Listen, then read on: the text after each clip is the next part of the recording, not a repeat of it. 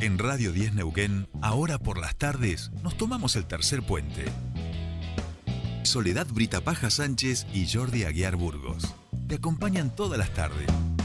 De 15 a 17.30. Información, análisis, entrevistas, música en vivo y columnistas de todos los colores y sabores.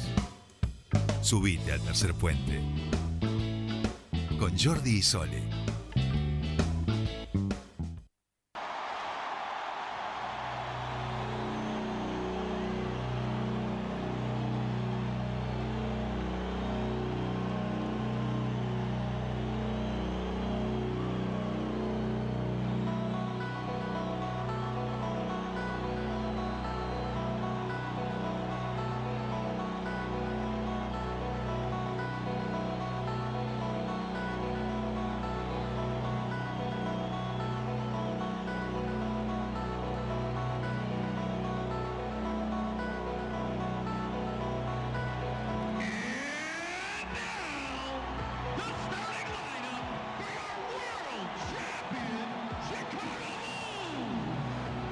Ya estamos aquí escuchando a Alan Parsons, la bienvenida de los Chicago Bulls del año 97, ese equipo emblemático y esta cortina que hoy es usada por algunos equipos como fue la entrada de Messi en su presentación para el Paris Saint Germain. Nosotros la hemos elegido porque es la canción que le va a dar la bienvenida a los candidatos y candidatas políticos aquí a nuestras entrevistas en piso, que como habíamos dicho, eh, los vamos a llevar a las preguntas y a los temas que solemos trabajar aquí, este, como para cambiarles también un poquito y para que ustedes también los puedan conocer desde la dimensión que tiene que ver con Tercer Puente. Hoy tenemos la, le damos la bienvenida a Jesús Escobar, que ya está aquí, este, y ya está Sole. A ver, Sole, estás ahí, ¿no?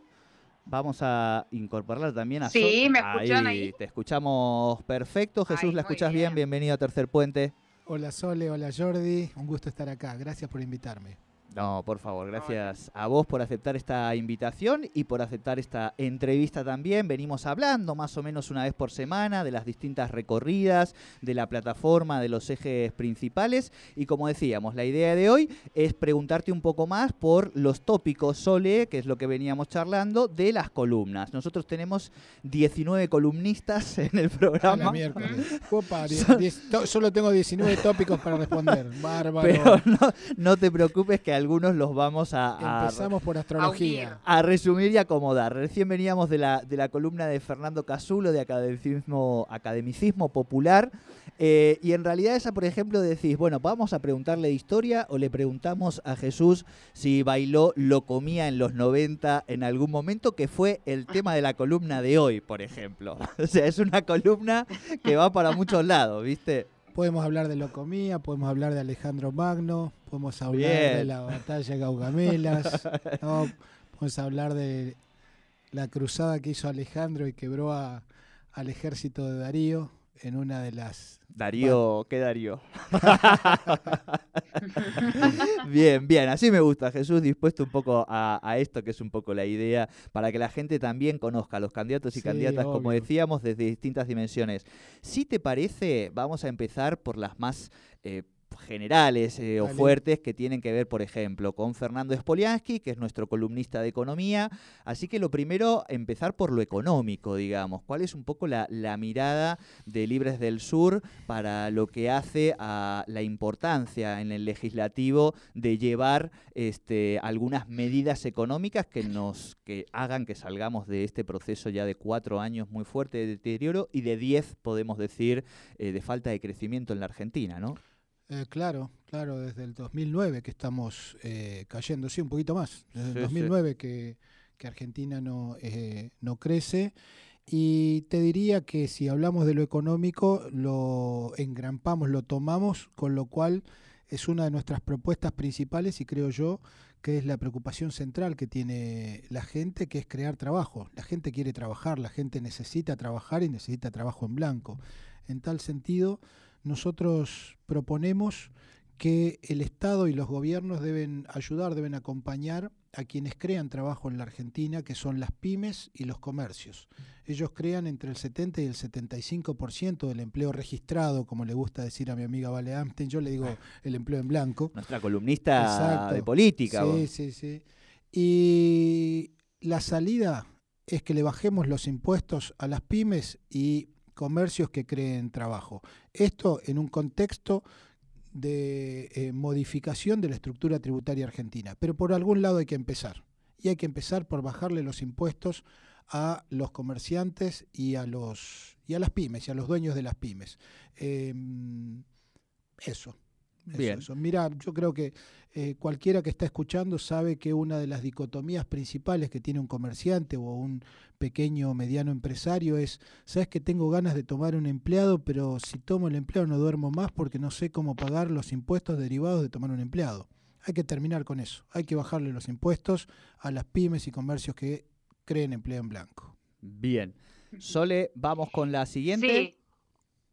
Vamos a ir, bueno, un poco uniendo dos columnas de, nuestro programa, que son género y diversidad, y en ese sentido preguntarte, bueno, cuáles son aquellas políticas que aún quedan, se han logrado varias conquistas, incluso pese a que estábamos en pandemia, en estos términos eh, y durante los últimos años, pero bueno, eh, ¿qué queda pendiente o qué es lo que quieren encarar eh, desde, el Congreso en, en, esta temática, ¿no? En lo que tiene que ver con género y con la diversidad.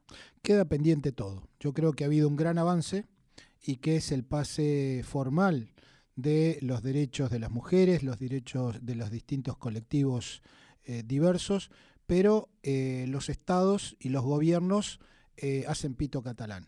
¿En qué? En transformar en realidad las formalidades en las cuales hemos avanzado, o sea, poner plata. Acá creo que lo más importante es que se declare la emergencia nacional en género y que los estados y los gobiernos, insisto, pasen de eh, la formalidad a la realidad de poner lo que hay que poner, que es plata, para cumplimentar las leyes, para que los derechos de las mujeres sean una realidad y que después esto vos lo podés llevar a distintos aspectos, hasta poner, desde poner plata en un hospital para que el, aborto, legal, eh, seguro, y gratuito sea una realidad, en particular para las mujeres más pobres, hasta acompañamientos a las pymes y a los comercios para que dentro de los planes de creación de empleos las mujeres tengan prioridades, porque sabemos que cuando vamos a las estadísticas, Argentina y Neuquén están muy mal, hay un nivel muy alto de desempleo, ahora si vos lo medís desde la óptica de las mujeres, eso siempre es peor. Bien. Bien, Jesús, te llevamos a otro de los temas que tiene que ver con eh, la tecnología, la innovación la divulgación y vamos a englobar ahí también la educación. Educación, ciencia y tecnología. Después, en un ratito, tenemos nuestra columna con Gustavo Giorgetti, que vamos a seguir hablando de inteligencia artificial, este que venimos en nuestro tercer módulo, sería esta semana que Gustavo es un genio, así que mirada en torno a la educación, la ciencia y la tecnología para el Congreso. Bien, yo, digamos, a mí me, encanta la tecnología, me encanta la ciencia, eh, tengo grupos o tengo amigos que me mandan sobre los avances más, más nuevos que hay desde Alemania, desde Estados Unidos. Ahora también vivo en Neuquén, vivo en la Argentina, visito Chosmalal, Andacoyo, Las Coloradas y también tomando como eje el trabajo, digo que el otro elemento importantísimo que los estados deben tomar es priorizar la educación. Esto que para muchos gobernantes y para muchos gobernadores ha pasado a ser una palabra del pasado, la educación y dentro de ellos la educación pública, tiene que volver a estar primera dentro de las agendas de los, de los gobiernos. Yo digo que acá hay que crear trabajo para terminar con esta vergonzante desigualdad que hay en la Argentina y que en Neuquén está por encima de la media nacional. Tenemos que crear programas eh, de acompañamiento a las pymes, tenemos que crear eh, planes de infraestructura para poder abordar a la masa de trabajadores de baja calificación que tenemos hoy desempleados y para que tengan trabajo. Ahora, si queremos terminar con la desigualdad, tiene que haber salarios dignos, salarios mayores. Para que haya salarios mayores, tiene que haber empleos calificados. Para que haya trabajadores calificados, tiene que haber educación. Si no se pone plata en educación, si la educación en todos sus órdenes, desde el jardín de infantes hasta la universidad, no se la vuelve a revisitar, realizar y poner en el primer lugar de las prioridades de los gobiernos, no hay posibilidades de salida de cambiar esta desigualdad que existe en la Argentina y en Neuquén hoy. Perfecto. Pasamos a la siguiente pregunta, Sole. Así es, bueno, vamos a pasar un poco a lo que tienen nosotros, eh, en realidad trabajamos mucho con el tema de lo saludable, de los cambios de hábito en el programa, de hecho tenemos una columna de alimentación saludable y pensaba, ¿por qué no en eso incluir también lo que tiene que ver con la salud? Eh, y bueno, algo nos ha dejado, me, parece que ha dejado entrever las faltas que, hoy tenemos en, el país respecto a estas políticas, a nuestra provincia, eh, y, obviamente preguntarte cuál es en ese sentido lo que van a llevar adelante para, para, para, el Congreso en cuanto a lo que tiene que ver con la salud, ¿no? Y la vida saludable, tal vez, eh, en, esos términos. Claro, los nuevos hábitos que también se van incorporando, ¿no? Pongo dos cosas. ¿Cómo, perdón, eh, con el tema alimentación, Jesús? Ah, yo me cuido un montón. ¿Te cuidas? ¿Carne? ¿Comemos harinas? Eh, dejé la carne, que en realidad significa que como carne una vez por semana. Bien. Cuando voy a la casa de mi vieja, cuando hacemos un asado con amigos, pero como una vez por semana. Y después, dieta saludable en líneas generales. Tengo 50 años y eso significa calidad de vida. Hay que cuidarse. Y después salgo a, salgo a caminar, corro, eh, camino un kilómetro por día y corro cinco. A la mañanita, en este tiempo, a las 6 de la mañana salgo por la barda. Ah, mira, eh, yo también soy de los que hace el deporte de la mañana. Creo que es de, las cosas y que. Después no hay manera. Después siempre hay otra cosa que te lo suplanta, entre ellos la posibilidad de, tirarte un ratito. Así que hay que levantarse y salir a la barda. Y Vida saludable y salud. Totalmente, totalmente. Eh, eh, creo que eso yo lo promuevo mucho con, con mis compañeras, con mis compañeros. Hay que, es, más, es más barato incluso comer saludable. Es más barato eh, que, comer mal. Pero bueno, hay todo un cambio cultural que tenemos que hacer. Mercedes Lamarca viene promoviendo toda una serie de talleres y ahora también presentó toda una serie de legislación en la ciudad vinculada a promover en los, en, los sectores más humildes y en el conjunto de la población eh, patrones de, eh, de mejoramiento alimentario. En eso Mercedes maneja técnicamente mucho mejor la cuestión que yo. Eh, así que en ese sentido, digamos, eh, en lo que es una dieta saludable, el cuidado de la, de la salud personal, lo que digo es lo que hago yo, ¿no? Es decir, yo promuevo el deporte como un elemento eh, fundamental dentro del cambio cultural que tenemos que hacer las personas, los individuos, y por supuesto una dieta saludable. Eso en el plano del individual, por eso digo lo que me pasa a mí. Ahora, cuando vamos al plano social y político, no podemos dejar de observar que vivimos una situación muy trágica en la Argentina, en donde la gran mayoría de los barrios la dieta saludable se remite a las harinas. Por eso eh, la, la, obesidad en niños, por eso la malnutrición y por eso la desnutrición que existe, pero también asentada sobre una cultura promovida desde los gobiernos en donde un niño gordito es un niño sano, cuando en realidad tenemos que discutir esta, esta cuestión, no desde lo estético ni mucho menos, sino desde la cuestión de la salud. Ahora, esto también tiene una base de que desde tanto desde el Estado Nacional como de Estado, desde el Gobierno Nacional, pero ahí hablo del Estado porque las distintas administraciones no han hecho nada para modificar esto y sí puedo hablar del Estado del Gobierno Provincial porque creo yo que el conflicto de salud de este año reveló la planificada destrucción del hospital público que existe en la provincia del Neuquén. Yo lo digo, cuando de hospital hablamos, en una vereda lo tengo a Omar Gutiérrez y yo estoy en la vereda enfrente y ahí seguramente en la vereda enfrente está don Felipe Zapac. Porque cuando Felipe Zapac diseñó el hospital público del, Neuquén moderno hecho sobre el vertebrador de eh, bajar la desnutrición infantil, que en aquellos tiempos era gravísimo, eh, lo que buscó fue dotar a la provincia y fundamentalmente a los neuquinos y neuquinas del acceso a un derecho básico como ser humano, que es el acceso a la salud, el acceso al hospital público. Hoy ese derecho está desaparecido en la provincia del Neuquén. Algo que fue bandera, algo que forma, es fundante en la idiosincrasia de los neuquinos y neuquinas, ha desaparecido. Por lo tanto, lo que digo yo es lo que eh, hice cuando se tensó esta situación y que Omar Gutiérrez es la máxima expresión de este proceso de planificada destrucción del hospital público, intentó hacer. Hay que defender al hospital público y hay que dotarlo de recursos. Recursos económicos para mejorar y sostener su infraestructura y, por supuesto, hay que volver al modelo de hospital público al servicio de la gente y particularmente de los sectores más humildes que planteó Felipe Zapag. Para ello, la dedicación exclusiva, que es lo que Omar Gutiérrez ha intentado quebrar ya en el plano de las ideas y de las formas legales en los últimos años, hay que recuperarla y hay que defenderlo. Porque ¿qué está haciendo Omar Gutiérrez hoy?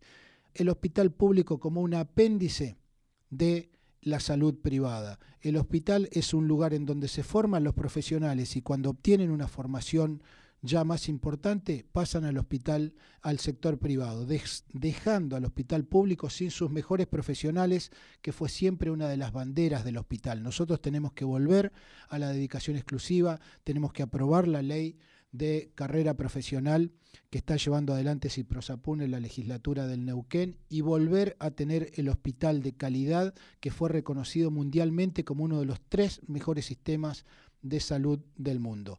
Por eso te digo, si eh, hablamos del hospital, estoy en la vereda de enfrente Omar Gutiérrez. Lo que tengo muy claro y que aprendí muchísimo escuchando a los profesionales del hospital, a los trabajadores y trabajadoras del hospital, es que el acceso a la salud hay que defenderlo, hay que seguir levantándolo como bandera, porque eso hace al conjunto de los neuquinos y neuquinas. Bien.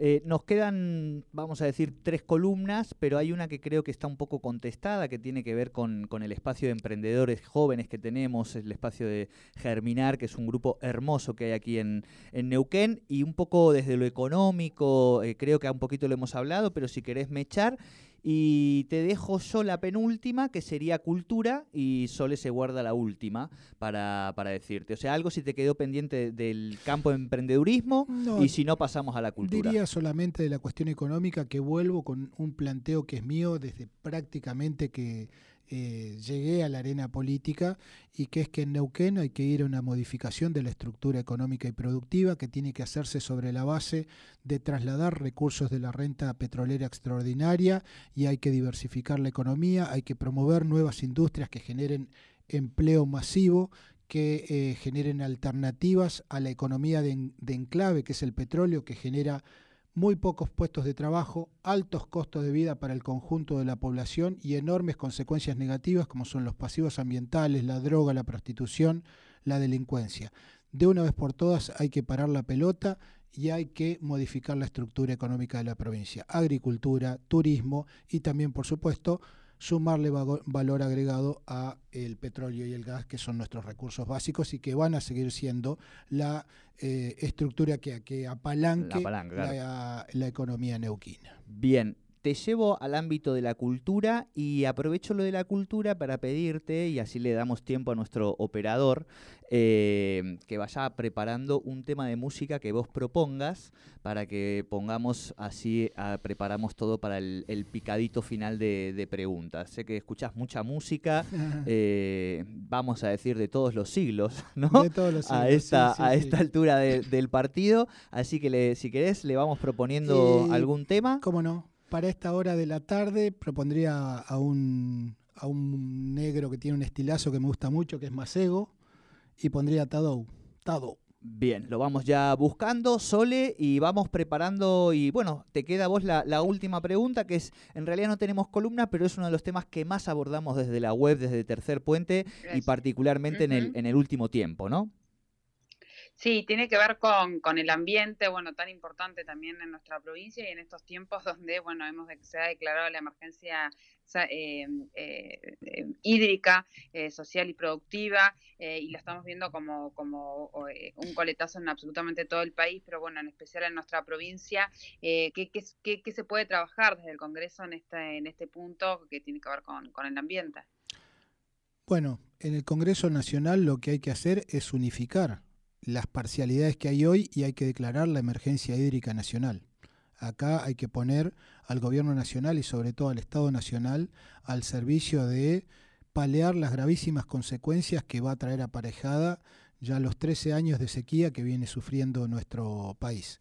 En esto a los tradicionales ítems que uno siempre observa en una emergencia hídrica, sobre todo en su eh, aporte económico que tiende a colchonar las consecuencias sobre distintos sectores, voy a agregar algo que me dijeron trabajadoras de la fruta en Vista Alegre cuando fuimos a mostrar precisamente la situación que estaba pasando el río Neuquén a la altura del dique Ballester y me dijeron lo siguiente, cuando declaran emergencia, ¿no? Eh, em, es importante porque eh, la falta de agua hace, hace que no haya producción frutícola.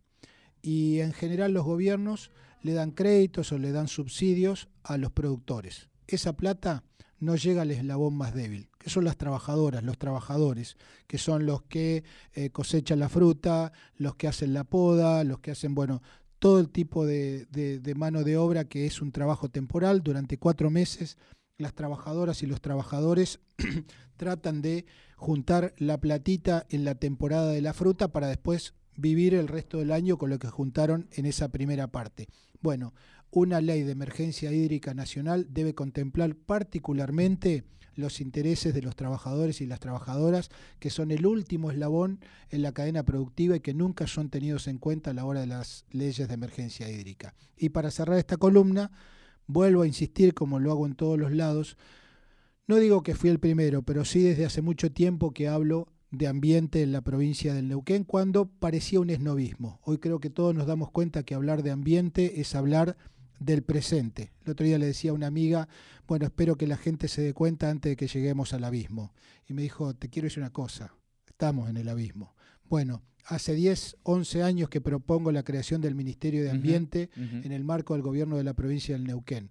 En el 2019, que fue creo que la sexta vez que lo presenté, me acompañaron todos los bloques de todos los partidos políticos con representación legislativa. El único que se opuso e impidió la aprobación de esta ley es el representante de Houston y de las operadoras petroleras extranjeras en la Argentina, que se llama Mar Gutiérrez. Él tiene que explicar yo no tengo que explicar por qué hay que crear un Ministerio de Ambiente. Eso te lo pueden explicar los chicos de 6 años. Omar Gutiérrez tiene que explicar por qué no hay un Ministerio de Ambiente en la provincia del Neuquén. Bien, 16.32 minutos. Este, Acá el operador me dice que no está encontrando el tema. que Se llama Tadou. Tadou. No, me preguntaba, ¿Atador? Le digo, pará, pará, yo no lo escuché bien, pará, aguantame. Tadou de... Ese, es de Jorge Cafrune, Atador.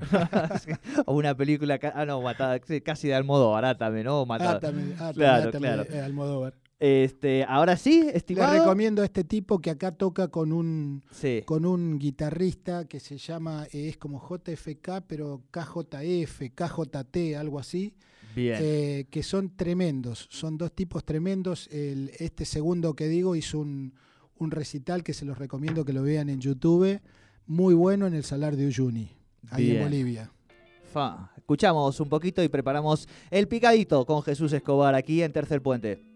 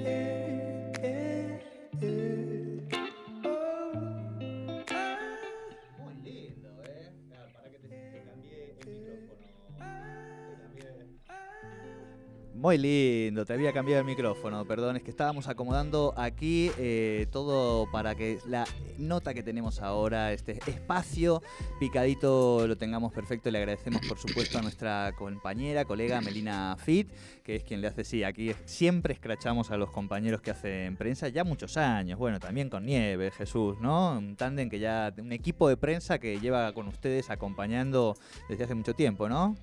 Las mejores. Bueno, yo tengo mi solcito. ¿Viste cómo es? Bien, tenemos todo listo y dispuesto para este picadito, ¿eh? Esto van a ser preguntas así, bien sencillitas, al hilo, como para que vayas respondiendo eh, rápidamente. Esto, por supuesto, también después queda subido en nuestras redes sociales para que lo compartamos. La idea es que todos los candidatos y candidatas pasen por este picadito y que la gente también tenga estas preguntitas más para conocerlos. Así que a la de tres vamos a comenzar. Solcito, estás ahí vos, ¿no? Sí, claro. Perfecto. ¿Querés que podemos capaz que hasta ir con el, micrófono de cámara o, hace o, después le metemos el bueno después tenemos el audio también este así que no hay problema. Jesús. Eh, a la de tres vamos a empezar con el picadito. Vamos alternando Sole una y una, ¿te parece? Vale. Perfecto. Comienzo yo el picadito de tercer puente. Vamos. Un libro. Eh, los hombres que no aman a las mujeres. Bien. Bien. ¿Una serie o una película? Mad Men. Ah, y Los Soprano. Eh, una canción. una película, Perdidos en Tokio. Perdidos en Tokio y Los Soprano o Mad Men series. los dos. Dale. permítame dos. dale, dale, dale. Eh, un tema, un artista o un estilo musical. Eh, confortablemente adormecido, el mejor tema de la historia de la humanidad. Roger Waters, un artista, y Miles Davis. Bien. ¿Un referente político? Humberto Tumini. ¿Un referente social? Gladys Aballay. Bien. ¿Un lugar en el mundo? Tokio.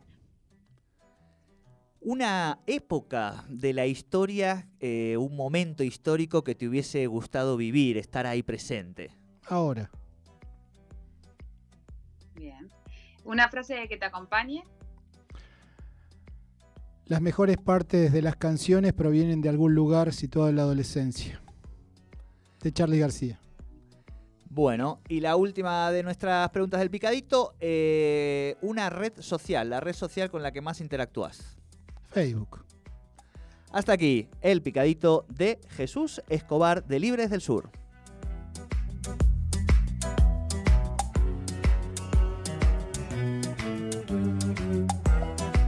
Bueno, ahora sí, Jesús, ¿qué tal? Bien, ¿no? Viste que no. No, yo pensé que, pero no, Este es una papa, es una papa. Le hacemos mucho circo, pero porque hay que, viste, que si uno no se arma el circo solo, esto es así, ¿viste?